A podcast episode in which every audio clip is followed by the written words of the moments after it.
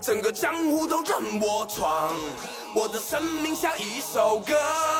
反正什么都带不走，因果循环在道中流，整个江湖都任我闯，我的生命像一首歌，反正什么都带不走，那就跟着那湘江水哗啦。好，欢迎大家收听我们这个看什么上影节啊，这个最后一期节目啊。啊，大结局了啊！啊，太好了，太好了，终于他妈结束了 孔老师头发都快掉光了，啊！这个愁的呀当。时说那个说要做争取做满十期每天更新啊，我们应该说已经做到了。对我们，我们我们做到了，我们完成自己的目标，非常值得鼓励啊！给自己鼓个掌。哇，虽然呢，就是说历这个数据呢，我就不报了，这个惨不忍睹啊，也没什么人听，但是呢，我们自己啊开心就好，开心就好，开心你就拍手，开心就拍手，开心就把节目录完吧。好的，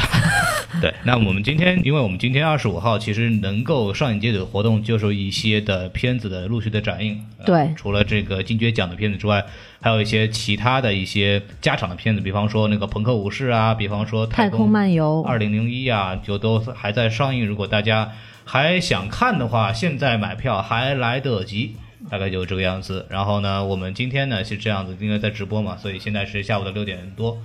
好，首先呢，还是这个我们的这个上影刀逼刀这个环节啊，还是我们今天聊一下，主要是总结一下我们这个参加电影节的一些经验，还有我们的感受。然后呢，我们还是会有老司机带带你环节。然后我们这次呢，请到的是上海的知名的文化评论人 BTR 老师啊，对对，然后他之前是我们做这个每期三块广告牌时候的这个嘉宾，对，也算是孔老师的老相好了哎哎啊，不对，老相识，老相识，哎，对对对对，然后呢，就打算在呃今天凌晨的时候，在两场球之间呢，跟他约了一下一个电话采访，然后这个之后我们会剪到节目里边。然后今天这部分呢，还是主要是关于这个第一个问题呢，就是这一次呢，可以说是第一次参加上影节呢，就以一个媒体身份啊，对对，感谢一下喜马拉雅爸爸给我们做这个背书，然后我们就以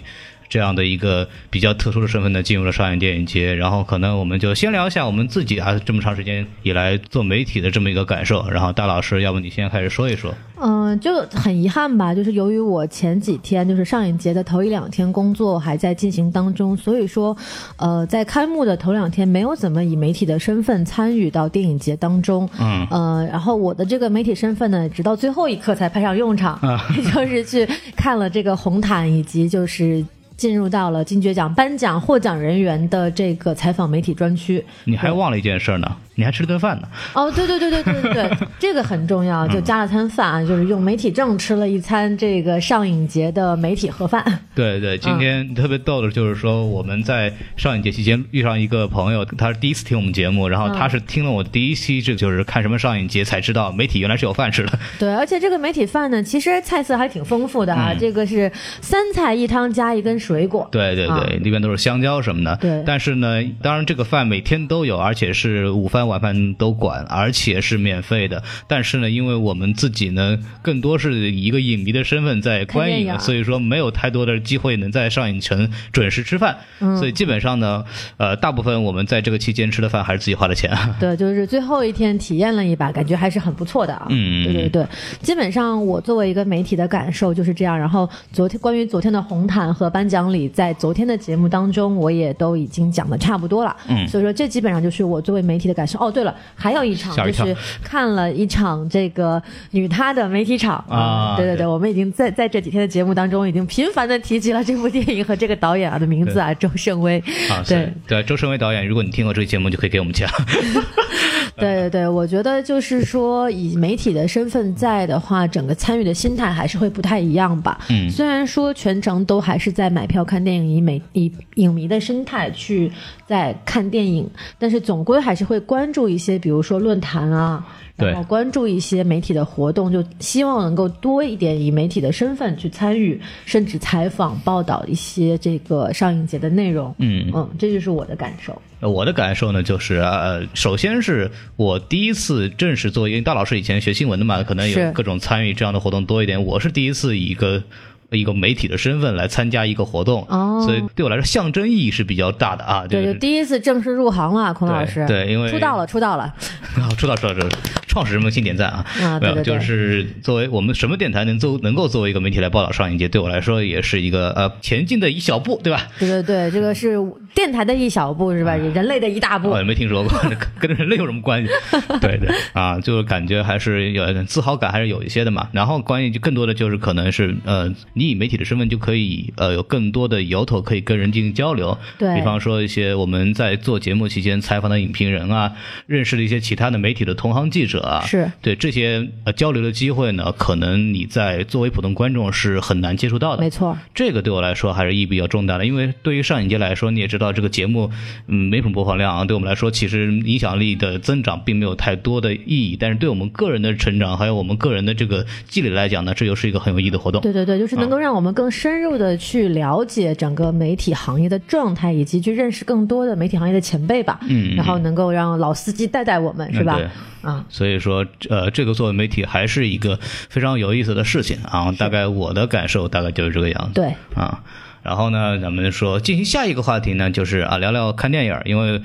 虽然说我们是媒体啊，但是我们基本上呢很少呃，除了做节目之外，很少履行作为媒体的职责啊。就是媒体呢，我跟其他的人也聊过，那基本上就是在上影城就不出来了，参加各种发布会、各种论坛媒体、媒体见面会，哒啦哒啦哒就一堆东西。然后我们呢，其实买的票呢，基本上就把电影都给整个日程都排满了，特别是是之后的那几天，基本没有空干媒体的事儿，每天就是看电影儿。对对对，所以我们还是聊聊啊，上一节就是。呃，说虽然说我们是媒体，但是我们其实只是想来看电影的，我们就聊聊电影的事儿吧。对，好，啊那就要不孔老师这回先说自己印象比较深的一个电影，或者是说比较印象深刻的一次观影经历是什么吧？呃，其实印象深刻的观影经历的话，因为其说实话，大部分电影跟大老师看都基本上差不多、啊。是，对，反正这个东西待会儿待会儿来说一点吧。然后对我来说，可能自己看的印象比较深刻的电影还是希区柯克的《迷魂记》哦，啊啊、还有《蝴蝶梦》。其实我那那我是那天两场在美戏连着看的，是吗嗯对，然后我是第一次完整的看希区柯克的电影，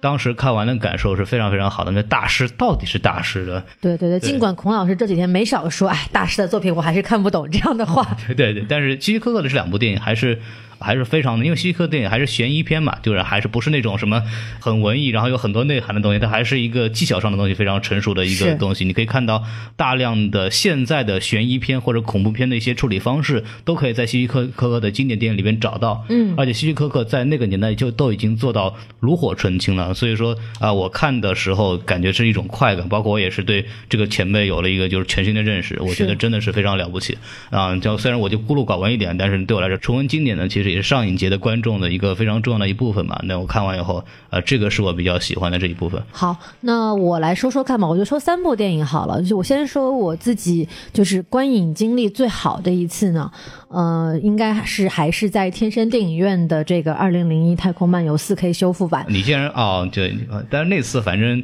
问题有很多啊，但是呃，问题有很多，但是就是我们刨开一些就是场外因素不谈，单说电影的这个大荧幕的观影体验是真的是非常非常好，我觉得，呃，应该说是巅峰体验了吧，因为这部电影本身就是一个视觉上非常震撼的电影，那再加上这回是四 K 修复版，然后我们的位子呢，就是除了是有栏杆遮挡之外，嗯但是视野是非常好的，没错，嗯，在楼上的一排啊，对，所以说我觉得，在我第一次看《二零零一太空漫游》的时候，就以这样的方式体验了，我觉得就是应该可以说是死生无憾了吧。嗯，之就是之后的任何其他版本，恐怕都很难超越这一次的视听体验了。嗯，而且因为是一个超级经典电影嘛，所以说影迷还有很多的，讲各种什么鼓掌是吧？开头那个当当当出来以后，嘎鼓掌，对对对。最后结尾这个，最后然后包括那个星星扔这个骨头之后，啪鼓掌，对对对然后就是蓝色蓝色多瑙河最后出来的时候，啪鼓掌，对吧？是是是然后大老师那是什么斯特劳斯来着的？那个是约翰施特劳斯哎啊，理理查德施特劳斯那个应该是查特拉斯如是说。对对对，对那是另外一首啊。对对对，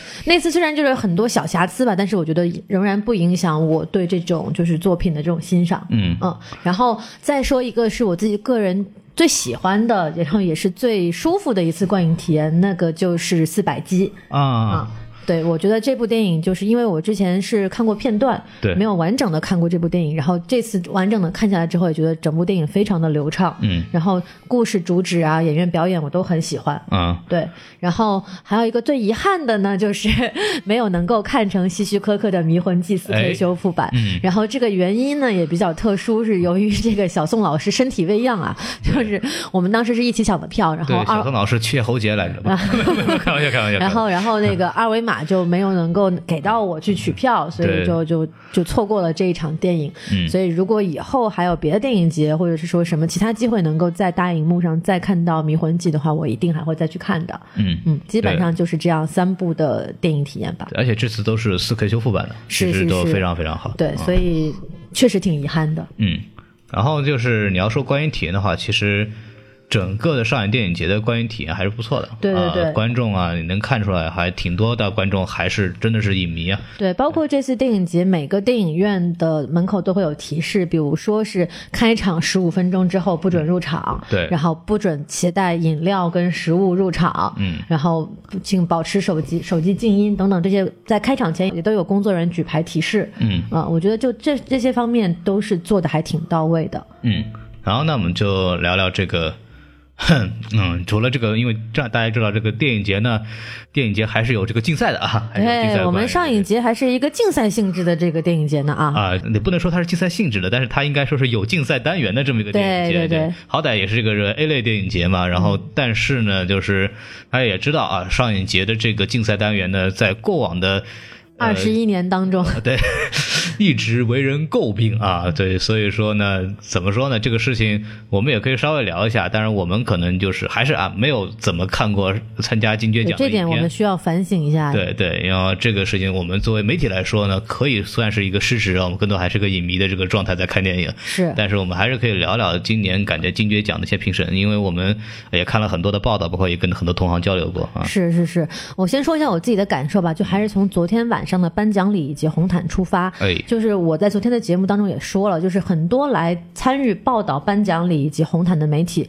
他们其实也基本上都没有看过就是今年的参赛影片。嗯，然后在采访的环节当中，首先没有人提问题，对其次就是剧组来了之后，压根儿不知道人家剧组片名啥的来 片名是什么都不知道，就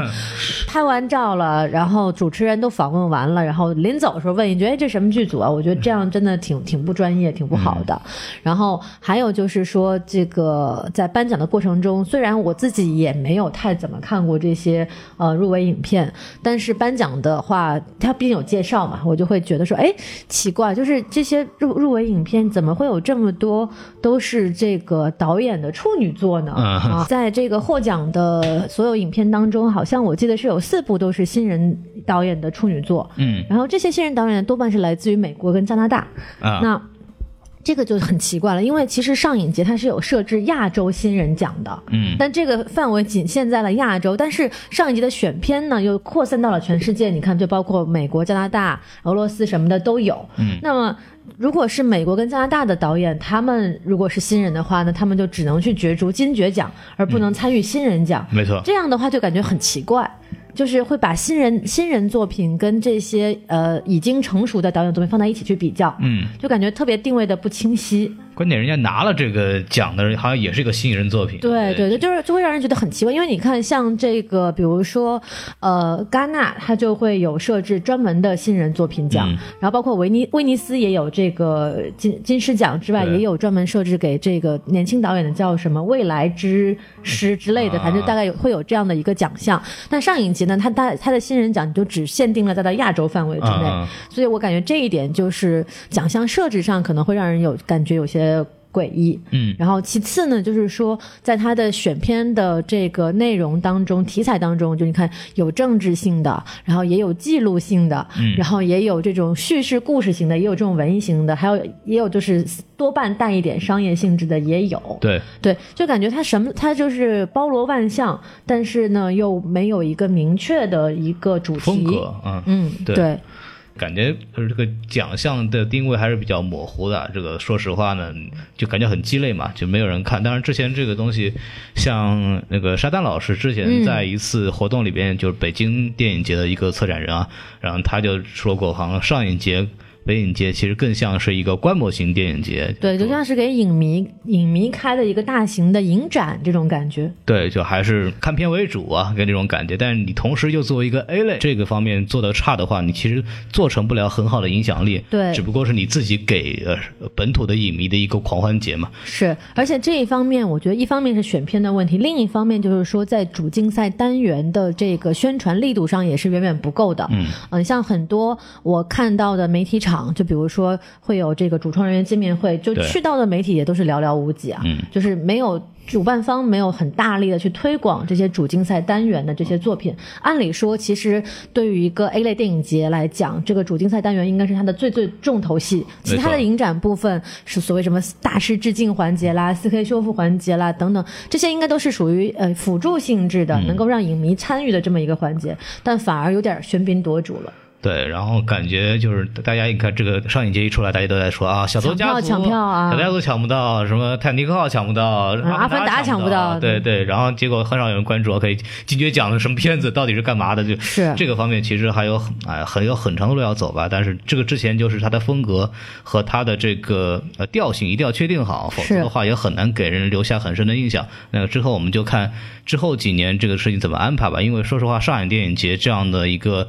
呃，咱们国内嘛，还是有很强的政治指向性的啊，所以说这个能到什么程度，我们就是看吧。对，因为昨天的这个颁奖礼啊，我因为我其实也是第一次看金爵奖的这个颁奖礼直播，然后我觉得特别奇怪的一个环节就是所有的获奖嘉宾都没有发言，啊、就大家就领完奖就下去了。对。对，然后也没有像奥斯卡一样，就是说先把所有的就是提名影片给大家展示一下说，哦这些影片提了名，然后说啊，那么现在我们公布获奖的是谁谁谁，他就直接呃加颁奖嘉宾下来，然后两个人互相唠两句，完了之后就直接公布说好，这个奖项的获奖者是谁谁谁，嗯就大家都甚至都不知道提了名的是什么是什么影片，对，因为感觉像。奥斯卡的颁奖礼其实就是个 party 了，你就可以看它是一个文艺汇演，对就是有颁奖、有演出、有唱歌的，乱七八糟的，什么都有，耍杂技的，那那知道没有？就是类似的这种活动很多。其实你作为一个非呃相关人员来看这个颁奖仪式的话，也是一个非常精彩的这么一个一个活动了。但是对于上影节来说，你说除了这个相关媒体和利益方，你谁会看这个东西？就真的没什么意思。对对对，像昨天颁奖的时候，宁静就有一个环节，就是出了点问题嘛，就是啊宁静跟陶虹上来颁奖，然后宁静还是按照就是那种可能他参与了其他电影节和颁奖礼的那种方式来主持，就是说啊，我们先来看一下获得提名的影片有哪些，嗯然后这个这个时候主持人就说啊，你可以直接公布获奖者了，特别尴尬，你知道，然后宁静还就是对着镜头可能就是做了个鬼脸，就嗯。缓解尴尬，但这个我就觉得，你你让你连提名者是谁都不告诉大家，你公布这获奖有什么？哎，其实啊，按照我们之前聊的这个感觉呢，其实你就提了也没人知道是谁。对对，但好歹你在最后的颁奖环节再提一下别人嘛，对吧？对，你还是哎，各方面来说的话，还是有很多的路要走的，这个也是没有办法的事情。我们就不聊到这儿了，因为我就不不继续聊下去了，因为聊到后面会触及一些。呃，核心的会关台的问题，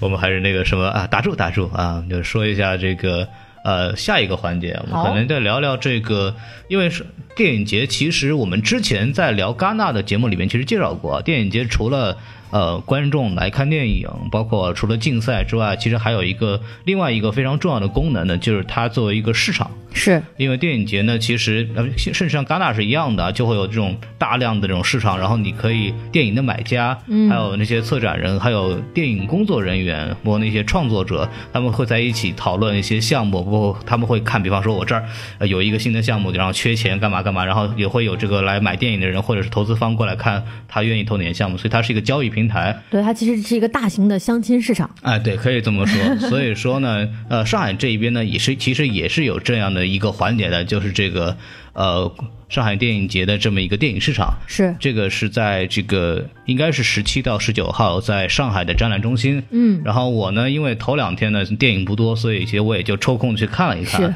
然后之前大家如果听过我们之前的这么呃上影节看什么上影节的节目里边，我也呃采访过一些在参加展会的一些人员。然后呢，其实我自己的感受呢，包括他们自己的感受也是？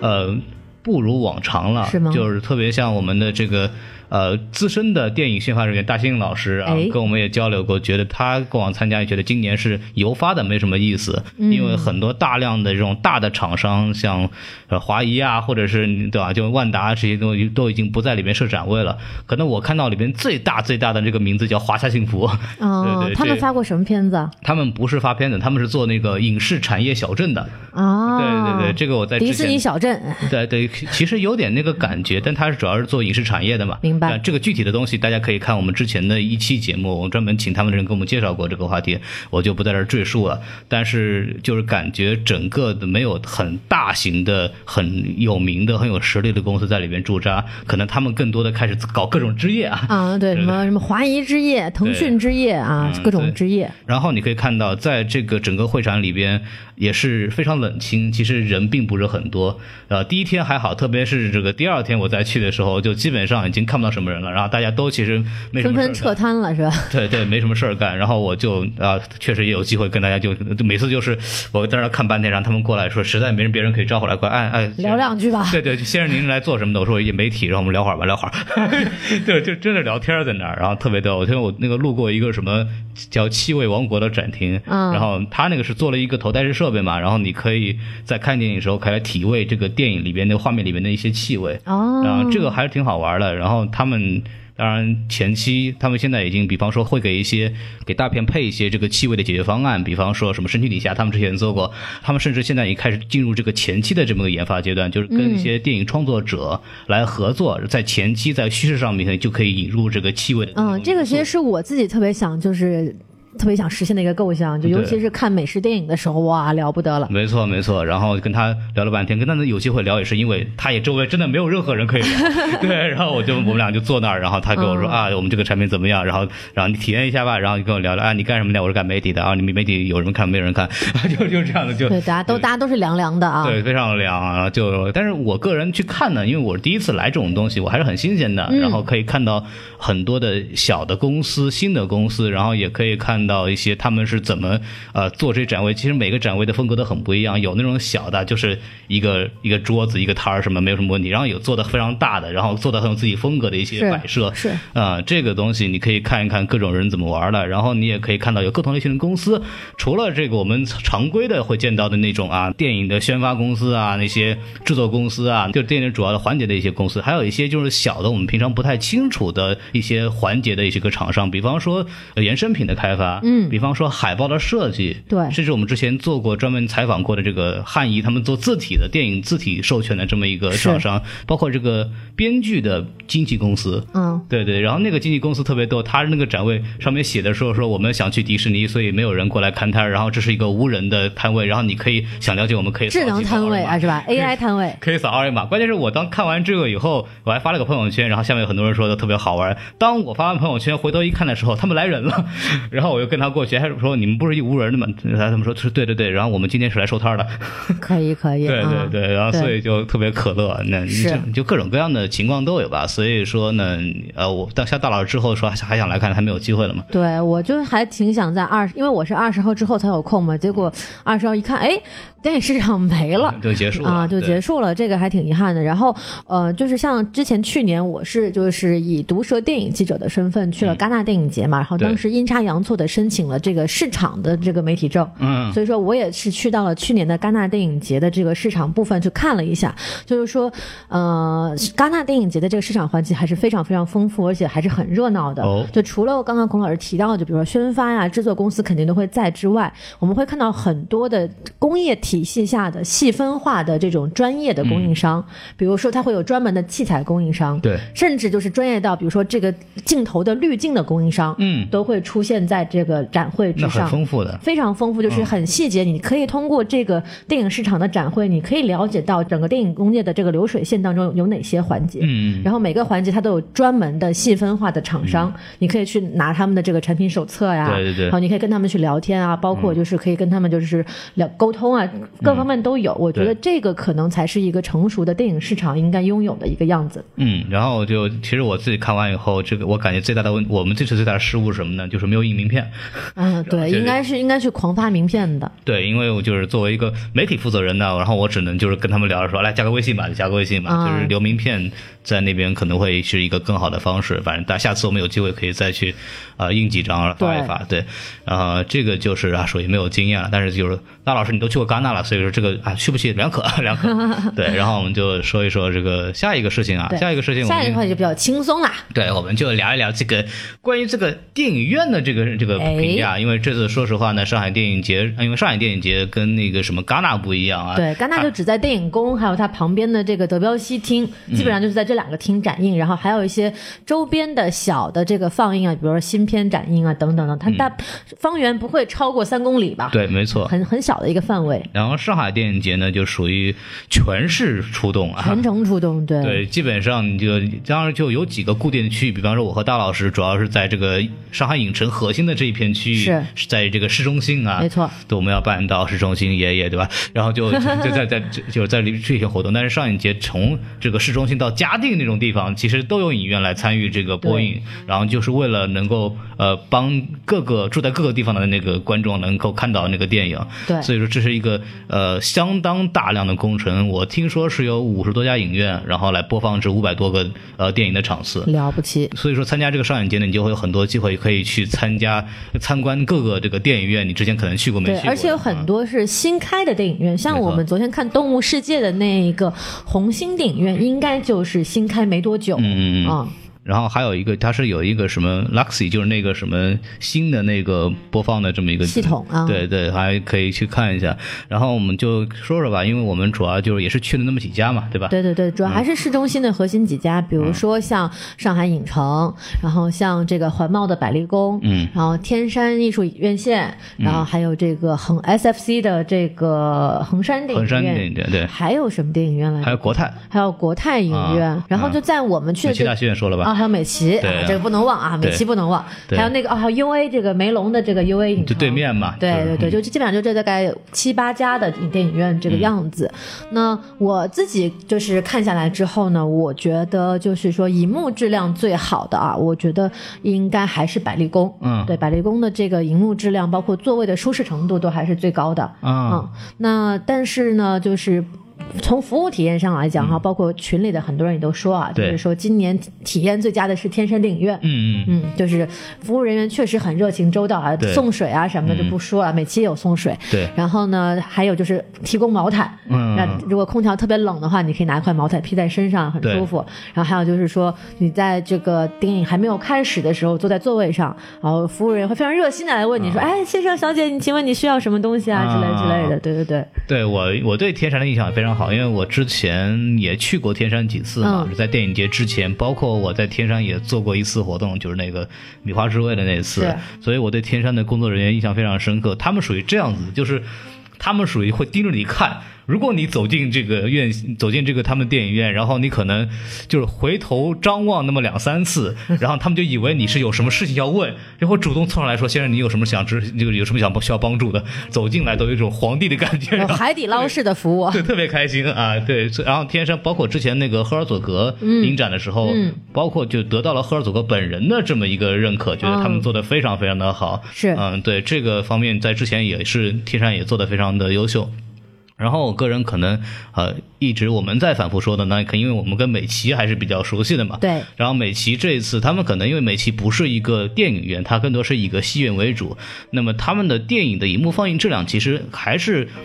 不能算是好的那一档。对但是呢，他们的这个周边做的非常的好。是对对。呃，因为大家也知道，美琪的场子呢，一般他们会自己做一个这个定制票根根，然后对前一百名的观众呢可以拿到。然后每次我和大老师如果有美琪的场，都会尽量就早到去拿。对对对，然后大老师就拿到了最后一张的第三类接触的那个票根，然后我就没有拿到。对，然后就是这样的，呃，就是除了这个影院的附加服务吧。对这种附加服务还是非常的有心的，然后其实也是提高了观观影感受，包括美琪他们自己做了很多什么票夹呀，那种什么观影的手袋啊，什么东西，对，对都挺都挺好玩的。你可以去看看各个影院它是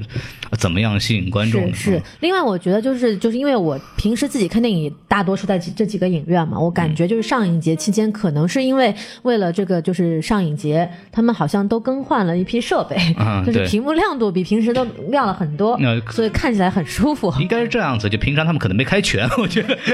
对对，但总之就是这一次所有的这个影片展映啊，就没有觉得亮度过暗的这种现象出现啊，基本上这个色彩什么的都还是很不错的。嗯，然后还有一个问题啊，就是这个空调，嗯，还有蚊子这个事儿呢，还是其实还是一直是个事儿。有的影院影院可还是还是有蚊子的，特别是晚上的这个场子。那这个就挺没办法的，毕竟是这个季节嘛，然后又下雨，是吧？然后就是还是大家要都是带上蚊不叮啊什么的，一边弄。包括这个空调的问题呢，我之前也讲过，还有专门的有人出这个地图，嗯，就专门讲每个影院它的体感温度是什么偏冷、冷、很冷，还是偏温暖。然后大家就根据这个攻略呢，可以看这个到底去这个影城需不需要穿一些比较厚的衣服 什么的。这个还挺有趣的。对，所以嗯就特别逗啊。好然后我们今天这个影院的这个地方分享就说的差不多了。好啊然后我们再来说一说这个观众的这个问题吧。嗯啊，看电影节肯定离不开观众。然后其实电影节呢，也是一个整个城市的这个影迷的这么一个秀场啊，可以看到对对各种各样的这种奇。葩的这种影迷。呃对，没错没错。然后大老师啊，可以开始说了啊。啊、也没有吧。我觉得，就首先是我们看太阳照常升起的那一场啊，也是跟姜文有一个映前的对话，嗯然后很多影迷就是激动到流泪啊，什么，对然后提的也不提问题，什么、我想抱抱你可以吗 之类的。姜文导演，我想看彭于晏。对呀，对，然后就就反正就这种事情也还挺多，但我们也不会去责怪影迷啦，就是你见到自己的偶像会很激动，那是很正常的现象。嗯然后毕竟这种所谓的见面会呢，也不是什么交流会，你适当的表达自己对偶像的爱意也是没有问题的。嗯，那呃，接下来就提一下，这还是观影过程中的这个素质吧。像我们在往期节目中也说了，像坏人老师在看电影的时候就遇到了一个在身旁吃盒饭的这个大神。我相信每个影院其实都会有工作人员提示说禁止携带食物入场的这位大婶，估计是把这个盒饭啊，就是夹带在这个包里面，然后就就带进去了。然后这个盒饭呢，不是说不让您吃啊，您肚子饿了是该吃东西，但是盒饭是不是未免动静太大了一些，气味也太大了一些？呃，像很多厅的话，特别是那种剧院厅，像美天山的，包括美琪呢，是肯定坚决不让你带任何的呃食物以及就是带气味、带味道的饮料的。对对对然后只能让带白水，然后那些其他那种常规的电影院可能会稍微没那么严格，你带点小零食是没有问题的。对。但是你这个带盒饭进去就有点太过分了，对，太过分了。对，所以因为而且其实在此我也想就是说，如果还有就是机会参加电影节的话，也可以跟大大家提醒一下，因为很多人会赶场啊，每天可能看三四部甚至四五部电影，那没错这个体力消耗确实蛮大的。自己常备一些，就比如说像压缩饼干啊，或者这种什么士力架，类似于这种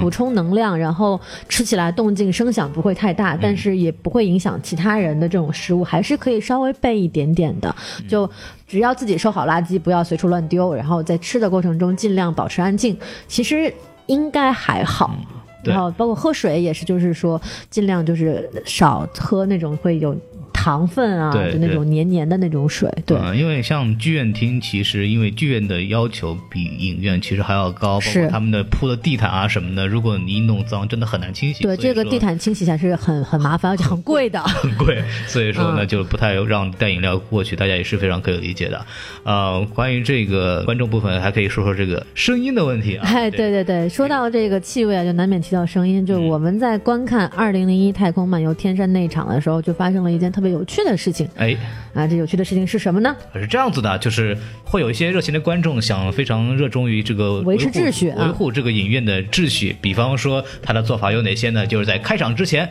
高喊一声“安静”，对，然后他甚至他甚至很大声的嘘嘘，没别尿啊！啊，对，没尿像话吗，呃，安静，然后完了以后就是。那个什么，要你要什么开场喊安静，大家我们也可以理解是吧？是对是是安静，大家因为一开始确实是有很多人在刚刚黑灯的时候开始看手机了，对吧？对，我们坐在在二楼嘛，就那个 天山电影院灯一关，哇，哎这底下一片亮晶晶啊，特别一览无余一，闪一闪亮晶，都在看手机啊对。然后但是你这么喊一喊到也就算了，就随便。但是你这个在电影放到四分之三的时候喊一遍算怎么回事？我就不明白了。对，就其实当时情况特别好玩，因为嗯我们坐在二楼，但是那位观众呢在一楼。对啊，我们在二楼是没有听到任何的声响，没有任何动静，大家都非常非常安静的看电影。嗯对然后突然一下来了一句“安静对，”，就把我们都吓着了。我们一想，就最最吵的就是你，对吧？你这个说感感觉非常尴尬。然后关键是哥们儿这个四分之三喊完一遍以后，那个观影结尾的时候他又喊了一遍，对我就哎呀，真的是太热心了，太热心了，是是有点过分热心了啊，对。嗯对然后还有就是我在朋友圈看到的吐槽哈，就是说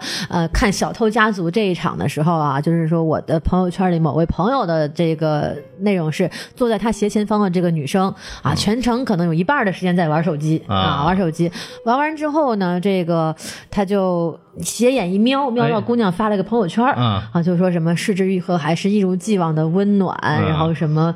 这个令人感动，然后内心的情感在翻涌什么的，就然后我朋友就吐槽了，就说就姑娘你到底看没看电影？你就他情感翻涌，翻涌什么劲呢？可能午饭翻涌出来了，有可能。对，这就是属于文艺青年大型装逼现场被活捉了啊！啊，对，这哎，这种事情，反正林子大了，什么观众都有呗，对，这个也是没有办法。我们但至少来说，大部分我们看的场次呢还是 OK 的，对啊，就是基本上没有遇到很严重的问题啊。然后问了一下近几年参与的一些人，也觉得其实观众的素质整体还是在提高的，是。包括影院在做了很多提前的教育和预防工作，是。对这个方面呢，我觉得还是还是不错的。当然，嗯。因为在、因为上海这么大的城市，然后场次这么多，然后闲人也多嘛，所以说难免一些人可能就不属于影迷，也来看电影的，那可能就没有那么多注意了。这个跟那个，比方说我去平遥的时候就不一样，平遥因为这那种那个时候的平遥，你肯来那都真是影迷啊，你知道吗？对对，所以他们的那种整体的观影秩序真的非常非常棒啊！对，但是上影这边嘛，因为国际小龙虾节是吧？大家玩一玩这个事情，就是还会有一些问题，但是这个不可避免啊，只能说这个观众呢需要慢慢的在进行这个呃教育和学习啊。是对是对对，然后今天可能就差不多了。然后呃，可能最后我想加一个东西可以聊聊，就是我们这一届下来，我们几个人在一块儿，你觉得最大的遗憾是什么？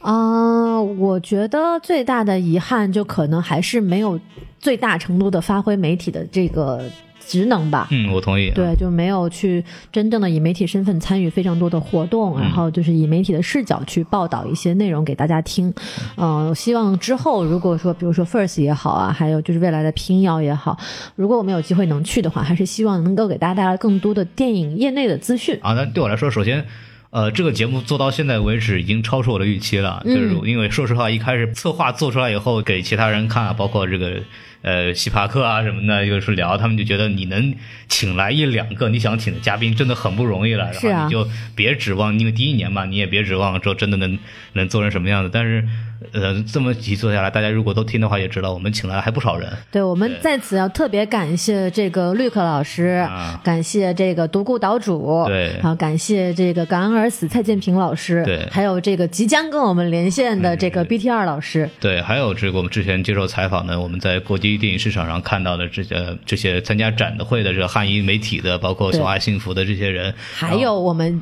提了无数遍的啊周成伟导演，对对对，然后就是还还是非常感谢，就是这些人能够作为前辈，作为这个文化圈的上海文化圈的一些比较有知名的人物，能够来参加我们这个没多少播放量的这么一个小平台的一个是啊啊节目。然后我们也希望在之后的这个几年或者有些机会，可以随着我们的这个成长，能够慢慢的能够能做出影响力，然后也能让我们来参加的嘉宾能够得到哎更多的好处，对吧？哎，对，然后我还是希望这个大家能够一无之往的继续支持下去。我们今天可能就聊到现在好就不错了，然后。还是说一下大家这个关注我们的这个微信公众号啊，S M F M 二零一六，S M F M 二零一六大，家关心。虽然我们这个看什么上影节的节目呢就结束了，完结了，但是我们这个什么电台依然还会继续更新下去。然后呢，大家可以这个啊，敬请期待一下我们接下来的这个动作，包括我们很可能会去参加 First 的经典影展，包括啊，如果有机会的话，也可能去参加一下平遥的国际影展。对这个前提是我们有时间，包括大家也可以给我们一点经济和精神上的。旅途的资费资助，对，因为我们因为作为这个自媒体呢这个费用呢，全是需要自己出的，所以说啊，大家多少支持一下我们的，好歹什么一顿两顿饭什么的也是好的，对不对？对对对，啊各位创始们，请给我们点赞啊！好，所以说呢，啊，就是大家还还非常感谢大家能够听到现在这么十期做完了以后，还是啊、呃一个我们就可以暂时的休整一下，大老师就可以去工作了啊。嗯，对，然后我们这个给大家还再说一下，我二十七号呢仍然不会工不会这个休息啊，会参加这个美琪大戏院的《阿飞正传》的这么一个放映的活动，然后我会主持映后交流，然后是跟的这个。呃，红魔的内容主编这个 Luke，还有这个呃著名的影评人呃独孤岛主一起来聊一聊这个《阿飞正传》啊。是这个大家如果现在还可以买到票啊，大家如果在上海的观众如果想这个参加的话，也可以去买票，然后到时候也可以见到我们大老师，应该也会在观众席那边坐着，然后我们可以之后如果有想聊聊的话，都可以聊一聊。然后今天节目就到这儿吧。好对，然后我们接下来这个老司机带带你环节呢，就会请我们的 BTR 老师啊，这个在看球的期间会跟我聊一会儿，大家也可以在明天早上的时候可以期待一下这个节目。我们就这样子吧，拜拜。拜拜。好，欢迎大家收听我们这个最后一期节目的老司机带带你环节啊！今天我们刚在这个下午直播的时候就说过，我们今天是要也要抓人的，最后一期还是要抓人的，然后就抓到了这个 BTR 老师。哎，孔老师好，大家好。呃，BTR 老师是这样子的，我在很早在做节目策划的时候就找过 BTR 老师啊，因为大家我问了很很多所有人都说要推荐 BTR 老师过来做节目，然后 BTR 老师就是说上一节期间非常的忙，说就逼到我就是说只能在二十五号的凌晨给他录个节目。对，对对对 因为还要看世界杯嘛。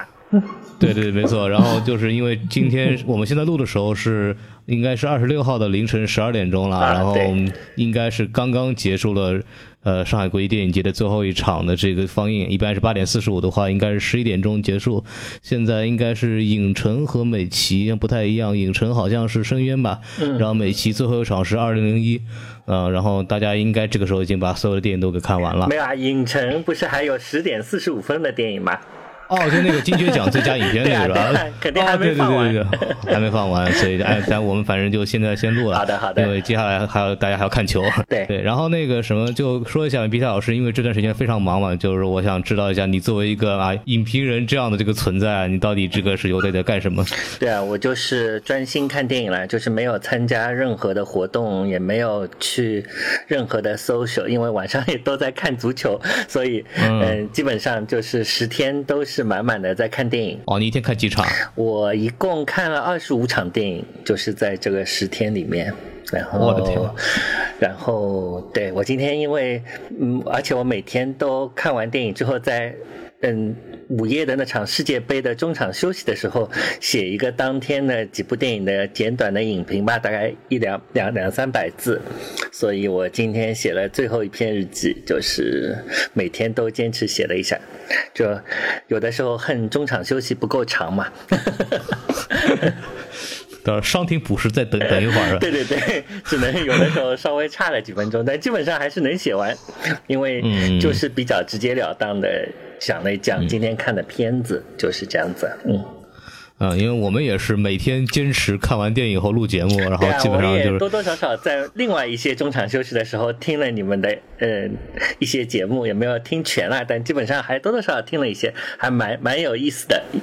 嗯，对，我们是第一天嘛，第一次嘛，所以就各种啊，就开始就聊感受什么的。对啊，对啊，对，因为你们这个 podcast 也是每日更嘛，然后做十期嘛，让我想到就是，其实，在很早以前，就是上海的著名的幺零幺老师，嗯，他就做。一个纸刊叫《电影节十日谈》，当时还是用油墨印的，然后在十年前，然后每天都做好印好，然后第二天放到那个有些电影院的门口，供大家免费的去拿。那个时候还是比较古老的时代，但现在你知道这个事情吗？我还真不知道这个好好好玩，我觉得。对啊，然后就是每个人晚上都会写一写今天看的电影啊，或者有些什么见闻啊，然后就集中的发给幺零幺老师，然后幺零幺老师他会他会把大家的集合起来，然后再讲一讲明天的观影，就非常像你们做的那个节目。然后，但是他那个是呃古典时代，所以是油墨印，然后纸刊发。然后就很有意思的。现在每天早上他，我记得还还上更新那个《山海经》的那个说上影节的几件事情，每天还在写。哎，对啊，对啊，但是没有谈太多电影嘛，主要是呃思想品德方面的监督嘛。放映事故啊什么的。对的，嗯嗯，对我还我还那个什么老看，我就像你说，我们自己在播做节目的时候还看看这个东西。然后那个上上影节时日谈这个微博标签，应该也是从根据这个东西来的。对对对对对。对然后幺零幺老师后来其实出了本书叫《等待电影的日子》，里面就收录了好几年的这个时谈，然后就哇哇对，这个还挺有意思的，对对对，可以去我也找到里关注一下。面有也有我写的，就某一天去干嘛了，听起来好像是很古老。棒棒的嗯，哎、那这几天十天看下来以后，你觉得就是印象比较深的观影体验是哪一场？啊、因为我有两场片都非有两个片子我特别的喜欢，我就只谈新片了。因为呃，经典的老片的话，就各有各的口味，或者有些都已经看过了，可能感觉不是特别准。那新片里面有两部我特别特别喜欢的，两部都是纪录片。第一部是塞尔维亚的一个纪录片，叫《等待虚无》。那《等待虚无》这个纪录片其实非常的特别，它是一个呃 E.G. Pop，你知道 E.G. Pop 那个摇滚乐手啊，然后啊 E.G. Pop 他来全程发声的。那这个这个片子是一个散文式的纪录片，人然后那个导演自己写了一整套的像有点像诗歌的呃那样一个，也有一点叙事性的呃那样一个文本。那这个文本是讲呃有一个人叫虚无先生，就是虚无嘛，本来应该是没有，就是 nothing，然后他把这个东西呃人格化了，他就有那个叙事者，他就是 Mr. Nothing，就是就是嗯 E.G. Pop，他用一种非常懒洋洋的，有的时候甚至因为这个诗歌本身有节节奏，所以他嗯既懒洋洋又有点像唱歌一样的，就是从头到底都是他的声音，然后就是讲了这个被拟人化的这个虚无他的一个漫游，所以就非常的有意思，而且他最主要是里面非常的嘲讽，非常的反讽，所以里面讲到中国的时候，就说中国人克隆了虚无，就 反正根据每个地点的一些刻板印象，就进行了一些嘲讽，但是也讲了虚无这件事情的呃好的方面和不好的方面，然后就是就所以。非常的新颖吧，也是挺有意思的，而且他的拍摄方式也非常特别啊。他是那个导演，他建了一个平台，然后邀请了呃很多世世界各地的很多的那个摄影师，然后来上传匿名的上传影像，然后大家在那个平台上就进行讨论，然后就是有关虚无的影像当然，然后他就截取了其中的一部分，所以这个片子里有一半是大家像众筹一样拍出来的，然后还有一半呢是这个啊导演叫 Boris Midik 他自己拍出来的，所以就是形式也是非常的新颖。这个片子其实是去年的诺洛加诺电影节上首映的，嗯啊。然后在上海电影节又放了，所以就特别去看了一下。那另外一个我非常喜欢的是今天下午看的《疏远纽约公共图书馆》这个片子。哦，对，那个我也看了，那你倍儿长，三个小时啊。啊，对我之所以没有没有早上看，就是因为我觉得我任何早上都爬不起来，然后早上看的电影的判断就会。不太对，因为、嗯 因为早上看着看着会睡着嘛，所以但是这一场是因为今天特别加长的，所以我有去看一下，我就非常的喜欢，因为怀斯曼的这个那个那种长长的纪录片，其实最近几年都有拍啦，在杰克逊高地啊还是什么的，然后多多少少都有有去看，但这一部就可能因为我自己是一个写作者，然后他又是有很多作家的呃那个里面有很多作家的讲座，然后还有演出，还有会议，然然后这个里面大家都在讨论，然后这个里面的就是他讨论的东西本身有一些是蛮有意思的，那另外还讲了这个公共图书馆的那个角色功能啊什么的，这些东西也是蛮有意思的。有我觉得很多就是没有就看这个片子之前没有没有特别想到的，所以我觉得就干货比较多。嗯，他我看到很多人看完以后都说说大学应该成立一个图书馆管理系这么一个专业，专门讲怎么有的吧搞图书馆。对，我还真不知道，但我但我觉得看完以后觉得这个真是一个大学问啊。对，对啊，所以它的很多就是我们本来没有想到的东西，我觉得这个还蛮开拓思路的。所以这一部可能并不是特别从艺术水准上觉得它特别好，而是从它讲的那个内容方面，我觉得可能非常非常有启发性吧，可以这么说。嗯。我我看的时候觉得就这个东西特别琐碎，然后就什么东西都讲，然后也没有一个什么故事线把它串到一块儿去，但就是这一段那一段，哦呃，拼到一块儿的。对，这个事情是这样子的，我觉得怎么说呢？这个片子其实原来有一个书名，有有有一个名字嘛，它其实不叫书源嘛，那个原来的那个英文名字是藏书票的意思。那藏书票是一张一张的嘛，就是每，所以我觉得它的每一个段落有点像，就是如果每一个段落都是一本小书的话，他就给你看了一张藏书票，就是它集中了这个精华的一小部分来来秀出来，所以我觉得就是这个翻译成书源，可能就呃给了很呃观众很大的误解，很多人以为它是谈书的书，对，那其实只是一个藏书票。那藏书票是一个附属的东西，就很有意思。它本来是在书的里面，但是它要谈论的那个公共图书馆却是书在那个公共图书馆里面，所以这里有一个内外的翻转。所以我觉得这个题目本身起的其实还蛮奥妙的，嗯。嗯，然后我早上我是早看的早上八点钟八点半那一场，我靠，然后然后是这样子，就是有没有睡着？我觉得啊，我没有，就是我我我很坚持，因为我当时是买票的时候跟那个大老师赌气来着，说大老师问我说你早上起得来吗？我说肯定起得来，然后然后我就没到到到了，我跟他买了一场，结果他没起来，然后我赶上了，啊，对八然后跟点半实在太早了，我觉得。八点半很很痛苦，但是我印象很好的就是说八点半的时候，基本上人坐的还挺满的，啊。然后也没有什么，在我看来这个纪录片实在是太长了，就真的是看到后面有点坐不住。你是是在哪个电影院看的？天山啊，天山，那天山还是非常好，因为天山电影院的整个设施以及秩序都是非常好的。对对对，然后那时候就感觉其实整个看完以后很少有人走，就整个体验还是非常好的，感觉大家都啊非非常的热爱电影。那时候那时候看完感觉大家都非常热爱电影。然后那您肯定看下来以后，你觉得就是跟这个体验有关系？比方说，你觉得有那个观众的哪一场的气氛特别好的吗？哦，气氛的话，其实我要这么说吧，就是，呃，秩序的话就跟往年差不多，但气氛特别好的可能是大李、老李和小李，因为那一场是在影城看的那个就是上海话配音版的首映嘛，然后除了有很多就是像我们这种呃比较年轻啊，我也还是还算比较年轻的 影迷，然后还有那个。一些老阿姨啊、什么的，亚瑟啊，然后这些这些人就是很多人其实是对这个片子了如指掌的，然后他他啊对里面的那些配音演员、新的配音演员也是非常非常熟悉的，所以呢，这一场就有点好玩了。就是虽然说呃秩序不是特别好，但是那些老阿姨的。亚瑟们在后面的那些话，其实他都是有讲究的，他其实知道的比我们多，所以就有点好玩了。就是他们的那些乱七，本来是妨碍我们看电影秩序的东西，好像变成了一种语音的弹幕。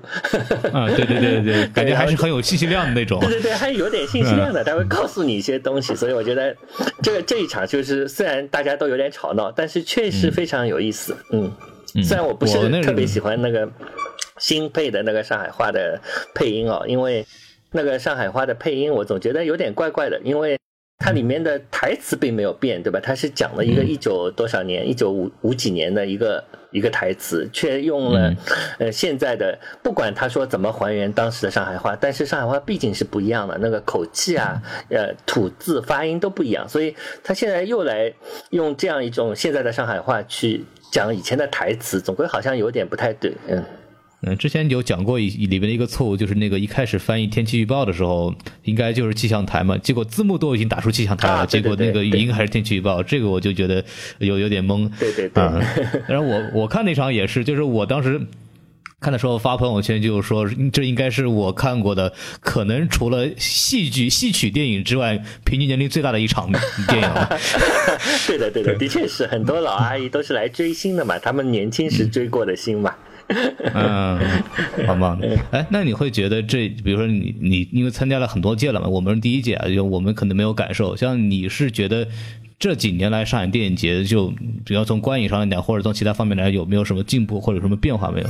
哦，其实电影节我是因为我。本身是上海人嘛，然后我看电影节是很早很早的，我从第二届就开始看了，然后到现在二十一届，其实呃，就像现在呃这样子，大概有二十啊，对，有二十届了，看了二十届。那最近几年的话，就是其实呢，我是每年看的比前一年都要少一点点，就有一年我看了三十六部，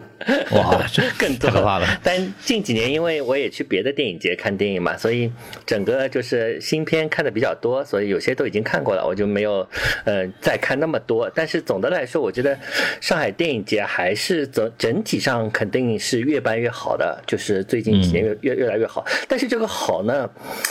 就是非常的尴尬。我觉得这个好是因为我觉得。一年里面的绝对数量的好电影是比以前多了，但是整个电影节的电影太多了，就是过多了。因因为好几年以前，比如说五六年以前啊，一届上海电影节一般只有两百到三百部片子，那现在一年，嗯，这个十天里面放了五百部片子，那其实很多片子是浪费掉了，就大家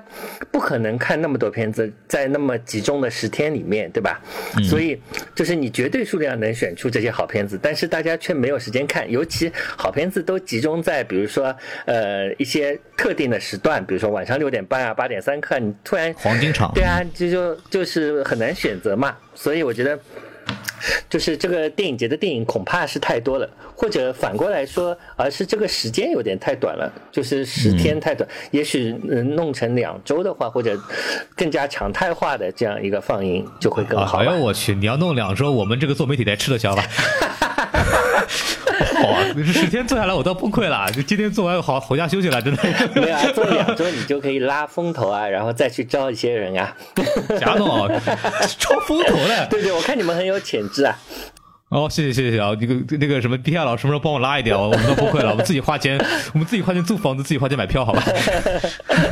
有希望，有希望。那你们才第一届嘛，做几年，然后就会以后慢慢可能就意犹未尽了嘛，对吧？啊，以后以后那个幺零幺老师的活我们干了。